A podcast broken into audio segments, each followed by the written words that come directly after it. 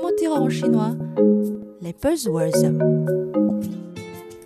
Bonjour et bienvenue dans votre cours de chinois hebdomadaire. Pour commencer, je vous rappelle un quasi-consensus mondial sur le climat. Si la planète se réchauffe encore de 2 degrés, ce sera catastrophique pour l'humain.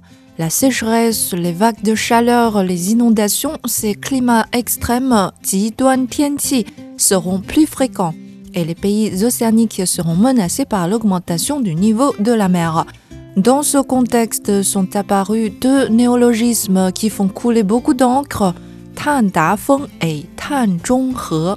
Tan Feng, atteinte du pic des émissions des gaz à effet de serre, principalement le CO2. Après le pic, les émissions diminuent. En effet, beaucoup de pays européens ont déjà atteint leur pic dans les années 90 étant donné qu'ils ont commencé et terminé beaucoup plus tôt l'industrialisation que les pays en développement. La Chine, le plus grand pays en voie de développement, prévoit atteindre son pic avant 2030. Une barrière dans la réduction des émissions de CO2 pour la Chine, c'est sa dépendance vis-à-vis -vis du charbon. 68% de son énergie a été produite par le charbon, selon les données de 2012 mais ce taux a déjà baissé de 13% en moins de 10 ans et va continuer de baisser grâce aux installations solaires, éoliennes et photovoltaïques mises en place au fil des années. Après Tan Dafeng viendra le deuxième grand défi, Tan la neutralité carbone. Zhonghe, neutralité, Tan, carbone.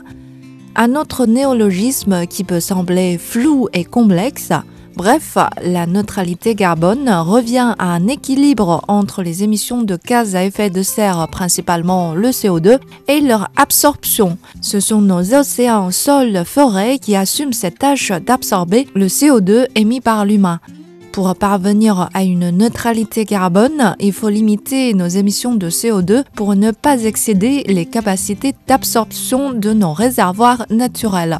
L'Europe vise à se rendre climatiquement neutre d'ici 2050, donc 60 ans après avoir atteint leur pic d'émissions de CO2.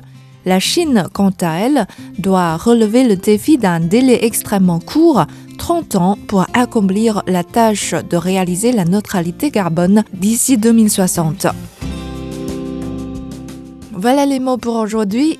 Tan Dafeng, pic des émissions de carbone, et Tan Zhonghe, neutralité carbone. Rendez-vous dans une semaine. Au revoir.